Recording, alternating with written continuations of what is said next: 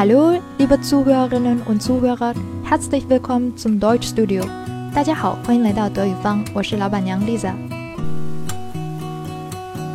这期节目呢，我既是用来感谢的，也是用来忏悔的。感谢的是大家能顶着嘈杂的背景音坚持收听这个节目那么久。每当我看到鼓励的评价时，我觉得自己的拖延症又有救了。最最要感谢的呢，还是那些不仅听还帮我纠错的好同志们。所以你们来天津的话，一定要告诉我，只要我在，保证带你们吃好玩好。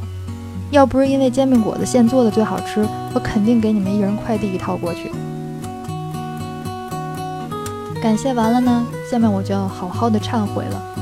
我把到目前为止发现的节目当中出现过的错误都列了出来，有那么多误人子弟之处，确实是不应该，还望大家多多包涵哈。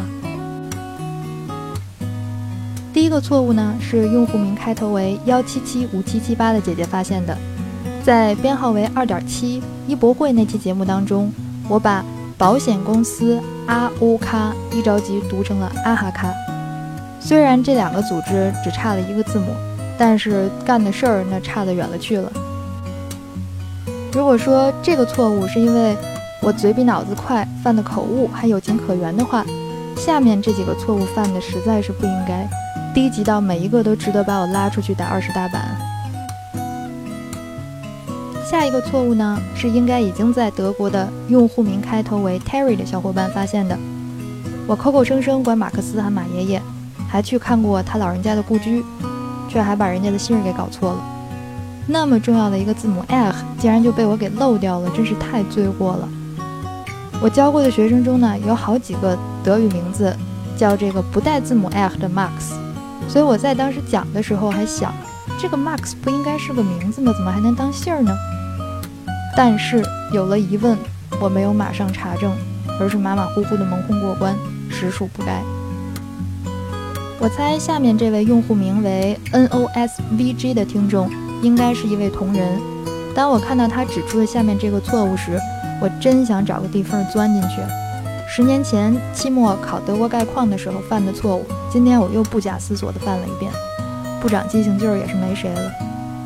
我如此顽固地把法兰克福错误地当成黑森州的州府，是因为真正的州府威斯巴登对我来说存在感实在是太低了，就好像我曾经一度不愿意相信澳大利亚的首都是堪培拉一样。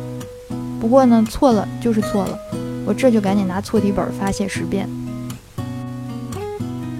同样还是这位同仁写的下面这段评论，也是让我长了姿势了。我当时呢选贝多芬做例词。确实没有考虑到他的祖籍问题。